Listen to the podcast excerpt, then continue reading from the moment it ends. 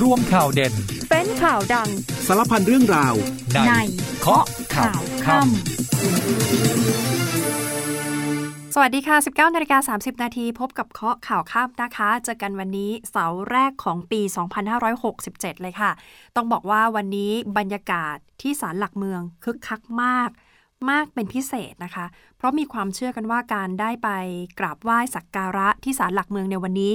จะพบเจอแต่สิ่งดีๆ ไปตลอดทั้งปี จะช่วยขจัดปัญหาอุปสรรคต่างๆ ให้ผ่านพ้นไปได้รวมไปถึงการงานการเงิน ก็จะรุ่งเรืองประสบผลสำเร็จด้วยนะคะ แน่นอนค่ะวันนี้ที่บริเวณศาลหลักเมืองกรุงเทพมหานครบรรยากาศเต็มไปด้วยผู้คนหลั่งไหลมาจากทั่วทุกสารทิศค่ะ ต้องต่อแถวกันเข้าไปกราบไหว้นะคะ แถมวันนี้พิเศษ ยังเป็นวันธงชัยอีกด้วย ใครที่มีโอกาสได้ไปกราบไหว้มาแล้วในวันนี้ก็ขอให้เฮงเฮงปังปังๆ กันทุกคน โดยเฉพาะอย่างยิ่งแฟนๆ ของเคาะข่าวค่ำนะคะ ขอให้ประสบพบเจอแต่สิ่งดีๆ เข้ามาในชีวิตประสบผลสำเร็จตามที่มุ่งหวังเอาไว้นะคะติดตามกันต่อเรื่องของการอภิปรายร่างพระราชบัญญัติงบประมาณรายจ่ายประจำปี 2567 เสร็จสิ้นลงแล้วนะคะ อภิปรายกัน 3 วันติด ที่สุดแล้วมติ วาระแรกวาระที่1 รับหลักการผ่านฉลุยไปเรียบร้อยแล้วตั้งแต่เมื่อวานนี้ แต่ว่ายังมีประเด็นที่ต้องติดตามกันต่อเนื่องนะคะ โดยผลจากการลงมติทำให้วันนี้เลขาธิการของพักไทยสร้างไทยพักของคุณหญิงหน่อยค่ะ ยื่นหนังสือถึงหัวหน้า ขอลาออกจากพักแล้วนะคะ เนื่องจากอยากจะแสดงความรับผิดชอบ เพราะว่าคุมลูกพักของตัวเองไม่ได้ มีสสถึง 3 คนที่ไปโหวตสวน คือโหวตให้กับฝั่งรัฐบาล สวนกับพักร่วมฝ่ายค้านที่ตอนแรกตกลงกันอย่างดิบดีเลยค่ะ ว่าจะไม่รับหลักการ เพราะมองว่างบประมาณรายจ่าย มีปัญหาเรื่องของการสอดไส้บางอย่าง เรื่องที่ต้องแก้ไขปัญหาก็ไม่ยอมบรรจุเข้าไป เรื่องที่ไม่จำเป็นต้องใช้เงิน ก็ไปบรรจุเข้าไปอยู่ในงบปี 67 ความคิดเห็นไม่ตรงกันพักฝ่ายค้านบอกแล้วว่าจะไม่รับหลักการนี้แต่ปรากฏมีสสอยู่ 3 ท่าน ของพักไทยสร้างไทยค่ะ ไปโหวตให้กับฝั่งรัฐบาล ก็เลยต้องมีการยื่นหนังสือลาออกจากหัวหน้าพักนะคะ ส่วนอีกเรื่องหนึ่งเรื่องของมาตรฐานในการดูแลผู้ต้องขัง ซึ่งทางกรมราชทัณฑ์ยังคงออกมาชี้แจง เรียกได้ว่าชี้แจงอยู่บ่อยครั้ง ชี้แจงไม่เลิกนะคะ เพราะหลายคนก็มองว่า 2 มาตรฐานหรือเปล่า มีการอ้างอิงถึงผู้ต้องขังที่ตอนนี้พักรักษาตัว อยู่ที่ชั้น 14 ของโรงพยาบาลตำรวจด้วย แล้วยังมีกรณีการชี้แจงของกองทัพบบก เรื่องที่กองทัพภาคที่ 3ทำหนังสือ ขอเสนอเลื่อนฐานะของนายทหารชั้นประทวน ให้เป็นนายทหารสัญญาบัตรแบบ fast คือแบบเป็นกรณีพิเศษ แต่มีคำชี้แจงออกมานะคะว่า เรื่องนี้มีต้นสายปลายเหตุอย่างไรบ้าง พักครู่เดียวแล้วช่วงหน้ากลับมาติดตามทั้งหมดนี้ค่ะ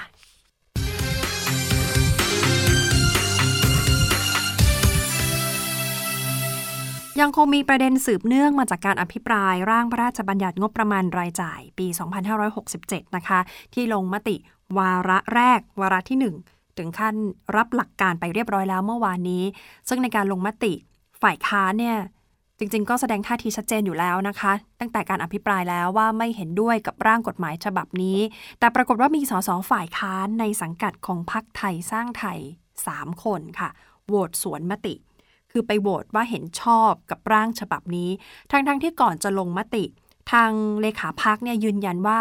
พักมีการเรียกเหมือนเรียกติวสสทั้งหมดของพัก5คนเนี่ยค่ะ ติวกันถึง 3 ครั้ง แต่ล่าสุดวันนี้นายถากรตันทสิทธิ์สสบัญชีรายชื่อ และเลขาธิการพักไทยสร้างไทย ได้ส่งหนังสือถึงหัวหน้าพักก็คือคุณหญิงหน่อยนะคะ คุณหญิงสุดารัตน์เกยุราพันธ์แจ้งขอลาออกจากตำแหน่งเลขาธิการพักแล้วค่ะ บอกว่าตามที่ปรากฏเป็นข่าวในสื่อมวลชน ว่าสมาชิกสภาผู้แทนราษฎรของพรรคไทยสร้างไทยจำนวน 3 คน ลงคะแนนเสียงเห็นชอบกับร่างพระราชบัญญัติงบประมาณรายจ่ายปี 2567 ในวาระที่ 1 เมื่อวันที่ 5 มกราคมนั้น ถือเป็นการขัดกับมติของพรรคร่วมฝ่ายค้าน จึงขอลาออกจากเลขาธิการพรรคเพื่อแสดงความรับผิดชอบ คุณหากรนี่ยื่นหนังสือเลยนะคะ ถึงหัวหน้าพักซึ่งก็คือคุณหญิงหน่อย แต่คุณหญิงหน่อยเธอไม่ได้อยู่ที่ประเทศไทยตอนนี้เธอพักผ่อนอยู่ต่างประเทศ ซึ่งคุณหญิงหน่อยเธอก็มีการโพสต์ข้อความลงใน Facebook โพสต์ขอโทษประชาชนก่อนต่อผลโหวตร่างงบประมาณรายจ่ายที่สสของพรรคสามคนเนี่ยโหวตสวนนะคะ คือไปโหวตให้กับพรรครัฐบาล ก็บอกว่าการกระทำแบบนี้ถือเป็นการกระทำที่ผิดต่อพรรค ดังนั้นพักจะเร่งส่งเรื่องให้กรรมการจริยธรรมของพักดำเนินการไต่สวนก่อน แล้วจะนำผลมาเสนอกรรมการบริหารพักเพื่อพิจารณาเรื่องนี้เป็นการด่วน โดยคุณหญิงหน่อยยืนยันนะคะ ว่าตอนนี้อยู่ต่างประเทศก็มีการติดตามการอภิปรายมาโดยตลอด และก็ไม่รู้สึกก็และก็รู้สึกไม่สบายใจ อย่างยิ่งเลยค่ะต่อสิ่งที่เกิดขึ้นนี่ก็เป็นเรื่องเป็นราวนะคะ เพราะว่าจริง ๆ หลายคนที่ติดตามการอภิปราย เรื่องของร่างงบปี 67 ทุกคนก็จะพูดเหมือนกันว่าบรรยากาศเข้มข้นมาก อย่างกับอภิปรายไม่ไว้วางใจ แต่ความจริงไม่ใช่นะคะ เป็นการอภิปรายเรื่องรับหรือไม่รับงบปี 67 เท่านั้นเอง ขณะเดียวกันมีคำชี้แจงจากกรมราชทัณฑ์ออกมา แต่เป็นเรื่องของมาตรฐานการดูแล ผู้ต้องขังการดูแลนักโทษ ซึ่งกรมราชทัณฑ์ยืนยันว่าดูแลอย่างเท่าเทียมกันนะคะ ไม่มี 2 มาตรฐานอย่างเด็ดขาด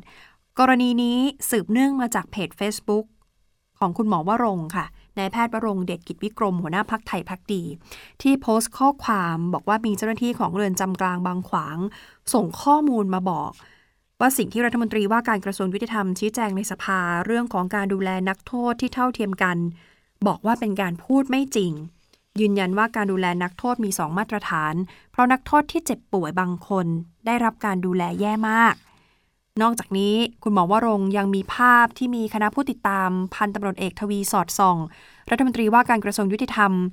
ที่นำโทรศัพท์มือถือ เอาเข้าไปในเรือนจำด้วย ช่วงที่ท่านไปตรวจเรือนจำกลางบางขวางเมื่อปีที่แล้ว คุณหมอบอกว่าเรื่องนี้ไม่ใช่การกล่าวหานะคะ แต่เป็นเรื่องที่อยากให้ทางราชทัณฑ์เนี่ยชี้แจงเอาให้เคลียร์เลย เพราะจริงๆแล้วการนำมือถือเข้าเรือนจำนั้นผิดพรบราชทัณฑ์ปี 2560 มีโทษทั้งจำและปรับค่ะและที่สำคัญ รัฐมนตรียุติธรรมก็เป็นผู้รักษาการพรบราชทัณฑ์2560 ด้วย ทีนี้จากกรณีนี้ก็เลยทำให้วันนี้ทางกรมราชทัณฑ์ต้องออกมายืนยันซ้ำๆเลยนะคะ ว่าการดูแลผู้ต้องขังทำอย่างเท่าเทียมกัน หากผู้ต้องขังมีอาการป่วย เป็นอาการป่วยที่เกินความสามารถของโรงพยาบาลกลางบางขวาง แบบนี้ต้องส่งไปรักษาตัวต่อ ก็จะส่งมาที่โรงพยาบาลแม่ข่าย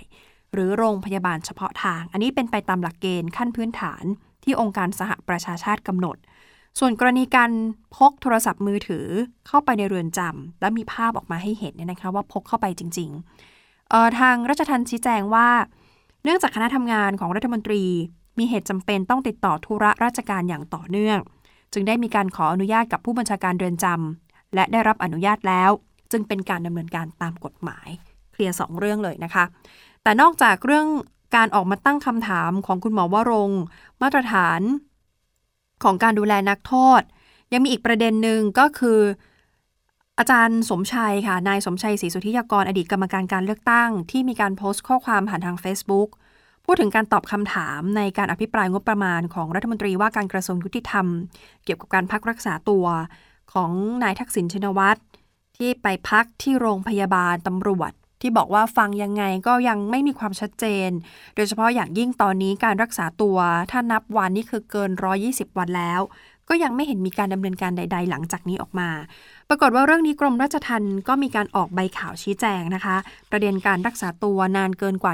120 วัน โดยบอกว่าเป็นไปตามแนวทางการบริหารราชการ ปฏิบัติภายใต้กฎหมาย กฎระเบียบ ข้อบังคับคำนึงถึงสิทธิเสรีภาพตลอดจนหลักสิทธิมนุษยชน แม้ว่าตอนนี้จะเกิน 120 วัน แต่ก็ต้องใช้เวลาในการพิจารณาข้อมูล ประกอบการตัดสินใจอย่างรอบคอบ เพื่อไม่ให้เกิดความเสียหาย ควบคู่ไปกับการคำนึงถึงความปลอดภัยของผู้ป่วย ส่วนการนำผู้ต้องขังออกไปรักษาตัวนอกเรือนจำกรมราชทัณฑ์ดำเนินการตามที่กฎหมายกำหนด ผู้ต้องขังก็ต้องปฏิบัติตัวตามกฎ และระเบียบของกรมราชทัณฑ์อย่างเคร่งครัด เช่นเดียวกับผู้ต้องขังในเรือนจำหากจะกระทำการอะไรต้องได้รับการอนุญาตจากเจ้าหน้าที่ไม่มีอภิสิทธิ์แต่อย่างใด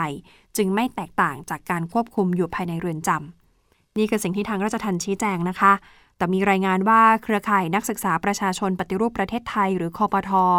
นัดรวมตัวกันแล้วค่ะที่หน้าทำเนียบวันที่ 12 มกราคมที่จะถึงนี้นะคะ จะไปรวมตัวกันที่หน้าทำเนียบรัฐบาล เรียกร้องให้รัฐบาลเนี่ยนำตัวนายทักษิณคืนสู่เรือนจำแต่หากมีความคืบหน้าไม่มีความคืบหน้า เดี๋ยวจะปักหลักค้างคืน อีกสองคืน จะอยู่หน้าทำเนียบแบบนั้นละค่ะ ซึ่งการชุมนุมของคอปทอมีรายงานว่าตอนนี้ยังไม่มีการยื่นขออนุญาตจากกองบัญชาการตำรวจนครบาลนนะคะ แต่ว่าความเคลื่อนไหวเมื่อวานนี้ แกนนำของกปทเนี่ยไปพบกับหมอวรงหัวหน้าพักไทยพักดีค่ะ เพื่อขอรับการสนับสนุนแล้ว ซึ่งทางพักก็ยินดี ยืนยันว่าจะพร้อมต่อสู้ไปกับคอปทเท่าที่สามารถจะทำได้ภายใต้กฎหมายเพื่อความถูกต้อง หลักนิติธรรม และหลักนิติรัฐ โดยไม่สนใจเรื่องสีเสื้อ แต่จะสู้เพื่อความถูกต้องเป็นหลัก โดยเฉพาะประเด็นนักโทษชั้น 14 นี่คือความเคลื่อนไหวเกี่ยวกับเรื่องนี้นะคะ ส่วนอีกเรื่องหนึ่งที่มีคำชี้แจงออกมา คือกรณีการแต่งตั้งสิบโทหญิง ให้เป็นร้อยตรีหญิง เป็นการเลื่อนขั้นแบบซูเปอร์ฟาสเร็วสุดๆแล้ว ล่าสุดศูนย์ประชาสัมพันธ์กองทพบก โดยทีมโฆษกกองทพบกชี้แจงค่ะ เพราะว่าเป็นเรื่องสืบเนื่องมาจากที่เพจ Facebook สายใหม่ต้องรอดเขาเปิดเผยออกมาก่อน บอกว่ามีหนังสือราชการจากกองทัพภาคที่ 3 เสนอเรื่องขออนุมัติ เลื่อนฐานะนายทหารชั้นประทวน เป็นนายทหารชั้นสัญญาบัตรเป็นกรณีพิเศษกองทัพบกเลยต้องชี้แจงหน่อย เกี่ยวกับระเบียบการเลื่อนฐานะของนายทหารชั้นประทวน เป็นนายทหารชั้นสัญญาบัตรโดยบอกว่าปกติแล้วทำได้ 2 กรณีนะคะ 1. กรณีแรกคือแบบที่ไม่ต้องใช้คุณวุฒิแต่ว่า เป็นการที่นายทหารประทวนเนี่ยครองยศจนถึงระยะเวลา มีคุณสมบัติตามระเบียบและหลักเกณฑ์ ที่สามารถเลื่อนฐานะได้ กรณีที่ 2 คือแบบใช้คุณวุฒิคือนายทหารประทวนที่มีคุณวุฒิก็คือมีวุฒิการศึกษาในระดับปริญญาตรี และมีคุณสมบัติที่สามารถจะสมัครเข้าสอบเป็นนายทหารสัญญาบัตรได้ แบบนี้จะดำเนินการจัดสอบโดยกรมยุทธศึกษาทหารบก แต่สำหรับกำลังพลที่เป็นในทหารประทวน ซึ่งมีความสามารถพิเศษ มีผลงานเชิงประจักษ์ ต้องเน้นนะคะว่าผลงานเชิงประจักษ์จนเป็นที่ยอมรับ หรือมีเกียรติคุณ ประกอบคุณงามความดี มีความรู้ความสามารถ สร้างชื่อเสียงให้กับประเทศชาติ ต้องอยู่ในเกณฑ์นี้ค่ะ ถ้าอยู่ในเกณฑ์นี้กองทัพบกอาจจะพิจารณาให้เลื่อนฐานะเป็นนายทหารสัญญาบัตรได้เป็นกรณีพิเศษ แต่ต้องวงเล็บว่าเฉพาะรายนะคะ ซึ่งในส่วนของกรณีของกองทัพภาคที่ 3 ที่ปรากฏเป็นข่าว ตอนนี้กองทัพบกกำลังตรวจสอบหลักฐานและก็คุณสมบัติของกำลังพลดังกล่าวก่อนว่าเป็นไปตามหลักเกณฑ์หรือไม่ แต่สถานะปัจจุบันยังไม่ได้มีการอนุมัติให้เลื่อนยศแต่อย่างใดเคลียร์เรื่องนี้นะคะ ตามต่อกับกรณีเหตุเพลิงไหม้ที่ปั๊มน้ำมันในอำเภอรามันจังหวัดยะลาเมื่อคืนนี้ค่ะ เพราะว่ามีผู้เสียชีวิตด้วย มีผู้ได้รับบาดเจ็บด้วยนะคะ แล้วก็โรงเก็บอุปกรณ์ได้รับความเสียหาย เหตุการณ์นี้เกิดขึ้นที่ปั๊มน้ำมันอัสรี ปิโตรเลียมพื้นที่หมู่ 5ตำบลมือมังอำเภอรามันจังหวัดยะลา วันนี้ก็มีวิศวกรชำนาญการ ของกระทรวงพลังงาน พร้อมด้วยเจ้าหน้าที่ลงมือที่ไปตรวจสอบ ระบุว่าเบื้องต้นเนี่ยพบต้นเพลิงอยู่ภายในห้องเก็บของ ซึ่งห่างจากหัวจ่ายของปั๊มประมาณ 10 เมตร ห้องเก็บของเนี่ยเป็นจุดต้นเพลิงนะคะ เสียหายทั้งหมดเลย แต่ว่าไม่ส่งผลกระทบต่อถังบรรจุเชื้อเพลิงและหัวจ่าย เพราะฉะนั้นไม่น่ากังวลนอกจากนี้ยังไปตรวจสอบมาตรการของปั๊ม ก็พบว่าเป็นไปตามข้อกำหนดของกระทรวงพลังงาน มีการตรวจสอบมาตรฐานตามขั้นตอนเป็นประจำทุกปี จึงไม่น่ากังวล อย่างไรก็ตามในเรื่องสาเหตุหลักของการเกิดเพลิงไหม้เดี๋ยวต้องรอให้เจ้าหน้าที่ตำรวจไปดำเนินการสอบสวนตามขั้นตอนก่อนนะคะ เดี๋ยวช่วงนี้เราจะพักกันครู่เดียวค่ะ แล้วช่วงหน้ากลับมาติดตาม ความคืบหน้าการตรวจสอบ ความผิดปกติหลายเรื่องเลย เพราะว่าตอนนี้เป็นฆราวาสเรียบร้อยแล้วนะคะ นายศรีสุวรรณจรรยาสึกแล้ว แล้วประกาศพร้อม comeback ทวงเวทีทวงบัลลังก์กลับมาตรวจสอบต่อ เดี๋ยวช่วงหน้ากลับมาติดตามค่ะ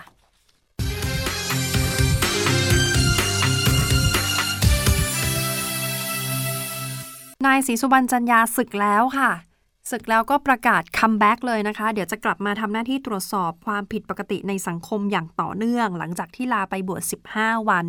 ฉายาคือพระศรีสุวรรณสิริพัทโทค่ะ ตอนนี้ได้กราบน้ำมศการขอลาสิกขาจากเจ้าคณะอำเภอเมืองปราจีนบุรีเป็นที่เรียบร้อยแล้ว ตอนนี้เป็นคารวาสเต็มตัวแล้วค่ะ แล้วก็บอกว่าเดี๋ยวจะเดินหน้าตรวจสอบ ในฐานะผู้นำองค์กรรักชาติรักแผ่นดิน ช่วยเหลือฟ้องคดีปกครองให้ชาวบ้านที่เดือดร้อนเสียหายจากหน่วยงานรัฐเหมือนเดิมแล้วมีเรื่องที่ต้องตรวจสอบข้าราชการและนักการเมืองให้เข้มข้นมากกว่าเดิมด้วย มีทิ้งไว้เป็นเหมือนน้ำจิ้มน้ำจิ้มหน่อยๆ โปรยเป็นหัวเรื่องเอาไว้ว่ามีหลายเรื่องเลยอาทิ การยื่นตรวจสอบการจัดซื้อจัดหากำไร EM ของกรมราชทัณฑ์การตรวจสอบชั้น 14 ของโรงพยาบาลตำรวจ การตรวจสอบคอร์รัปชันผู้บริหาร มหาวิทยาลัยราชพัฒในภาคอีสานบางแห่ง ตรวจสอบการคอร์รัปชันของผู้บริหารองค์กรปกครองส่วนท้องถิ่นในจังหวัดสมุทรปราการ การทิ้งขยะพิษในจังหวัดฉะเชิงเซาที่จังหวัดระยอง มาตรฐานรถไฟฟ้าสายสีชมพูสีเหลือง และสีเขียว รวมไปถึงปัญหาดมโรงเรียน คุณศรีสวรรค์บอกว่า และยังมีอีกมากมาย อันนี้แค่น้ำจิ้มนะคะ พร้อมเดินหน้าตรวจสอบอย่างต่อเนื่อง ขยับไปที่ญี่ปุ่นค่ะ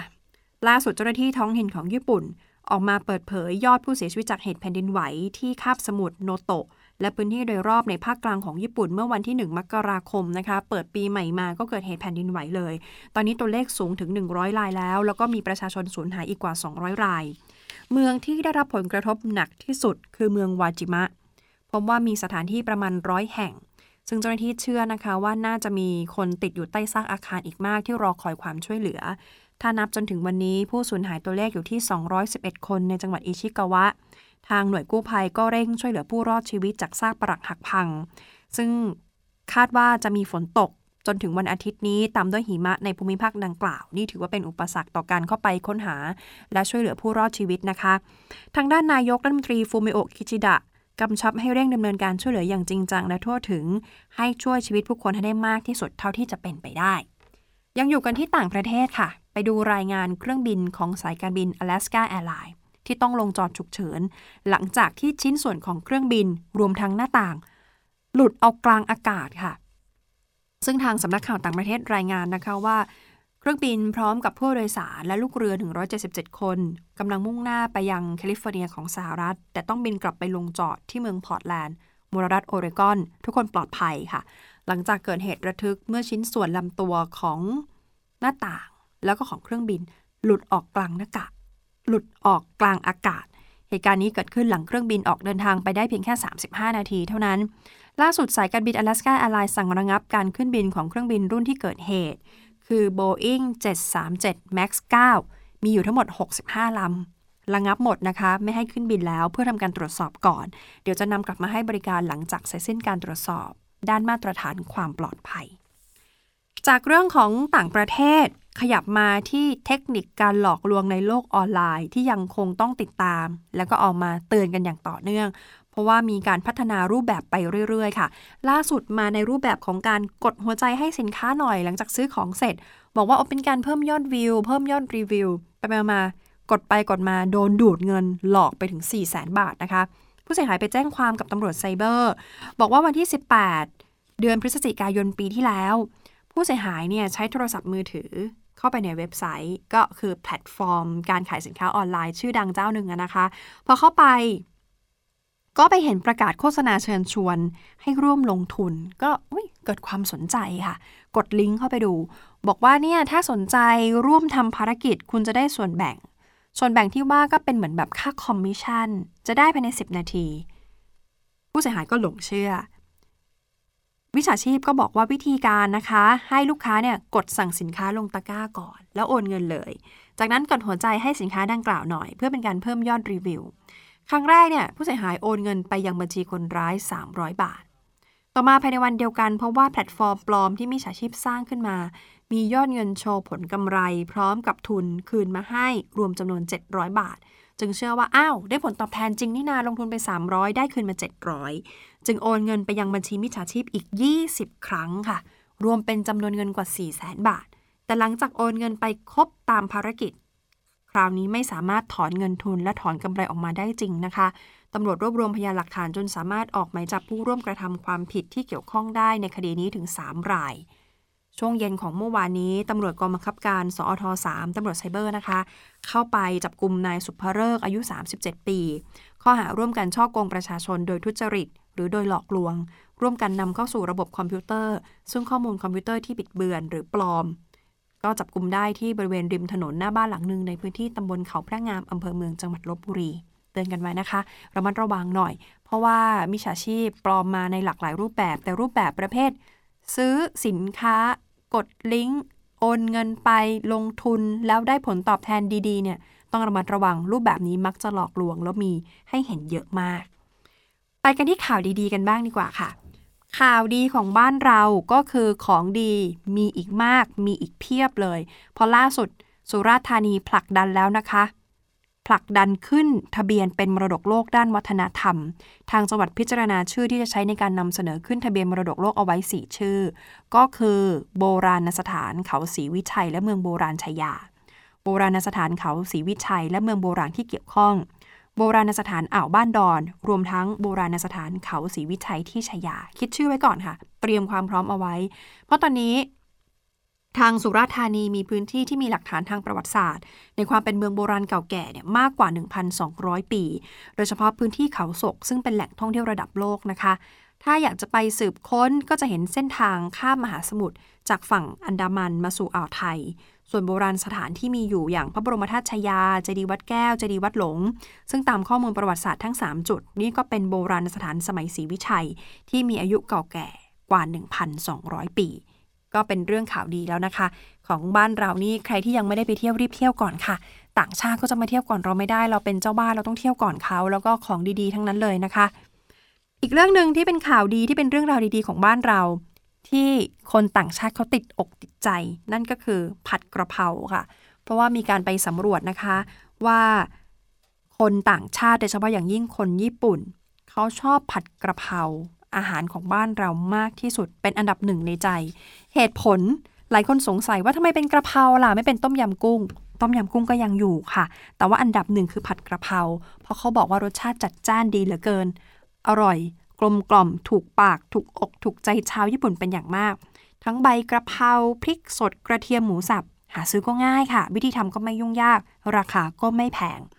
ส่วนเมนูอาหารไทยที่ยังคงได้รับความนิยมสุดจะคลาสสิกต่อเนื่องยาวนาน รองลงมาจากผัดกระเพราก็คือต้มยำกุ้งแน่นอนนะคะ ไม่หายไปจากลิสต์ เพราะว่าต้มยำกุ้งก็รสจัดอร่อย ทานแล้วก็รสชาติถึงอกถึงใจ รวมไปถึงแกงมัสมั่นที่อร่อยนัว หอมกลิ่นเครื่องเทศ เราเป็นคนไทยเราก็ภูมิใจนะคะ นอกเหนือจากโบราณสถานที่กำลังจะเป็นที่ขึ้นชื่อไปถึงระดับโลกเป็นมรดกโลกแล้ว อาหารไทยนี่ก็ขึ้นชื่อลือชาไม่แพ้กัน ส่วนพรุ่งนี้ใครที่จะไปใช้บริการรถไฟฟ้าสายสีชมพู ไม่ได้นั่งฟรีแล้วนะคะชำระเงินแล้วนะคะพรุ่งนี้เริ่มเก็บเงินวันแรกค่ะ หลังจากที่เลื่อนมาจากวันที่ 3 มกราคม ที่ต้องเลื่อนเพราะว่าเกิดเหตุ รางจ่ายกระแสไฟนี่หลุดร่วงลงมา ระหว่างสถานีแคราจนถึงสถานีปากเกร็ด ก็เลยมีการเลื่อนวันที่จะต้องออชำระค่าบริการหรือเสียค่าบริการครั้งแรกจากวันที่ 3 เลื่อนมาเป็นวันพรุ่งนี้นะคะ อัตราค่าโดยสารกำหนดอยู่ที่ไม่เกิน 45 บาท ขึ้นกับระยะทางของแต่ละสถานี คือเดินทาง 2 สถานี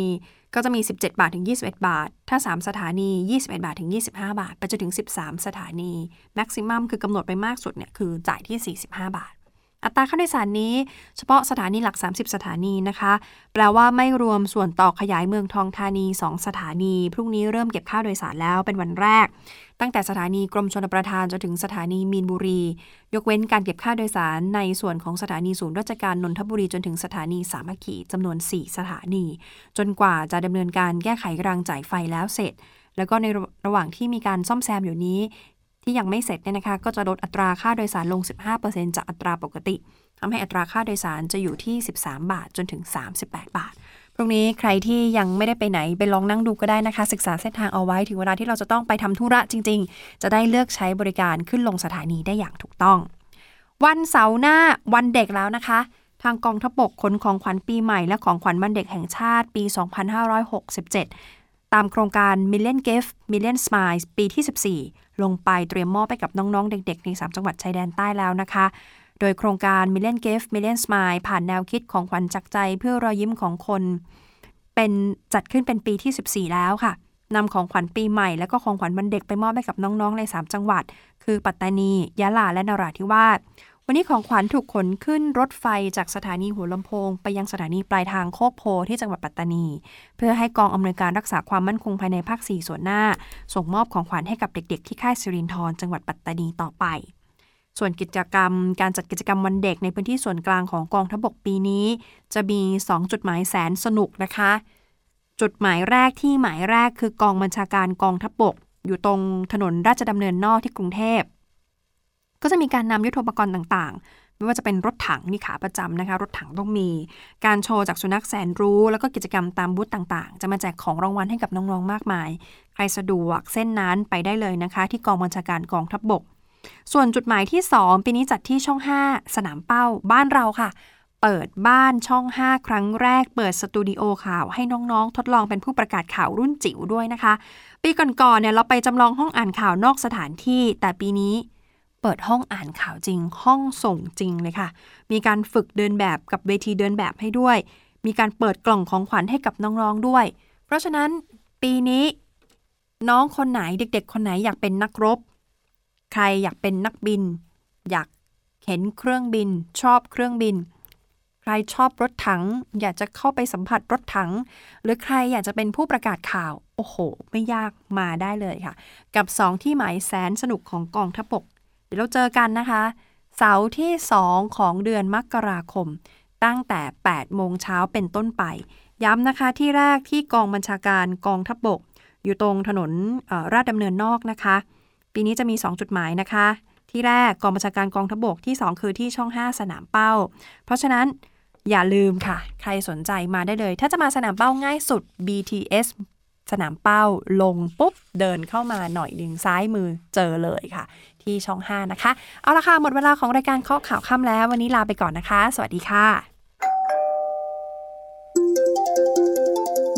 กข่าวทั้งวันให้คุณรู้ข่าวไม่ตกประเด็น ช่วงเคาะข่าวค่ำกับพิธีกรคนข่าว พบกันทุกวันจันทร์ถึงวันอาทิตย์ไม่ควรพลาด เพราะคุณจะไม่ตกข่าวที่คิดแล้วเคาะ ทุกวันส่งตรงถึงคุณ ตั้งแต่เวลา 19นาฬิกา30 นาทีถึง 20นาฬิกาโดยประมาณ ทางสถานีวิทยุในเครือกองทัพบบก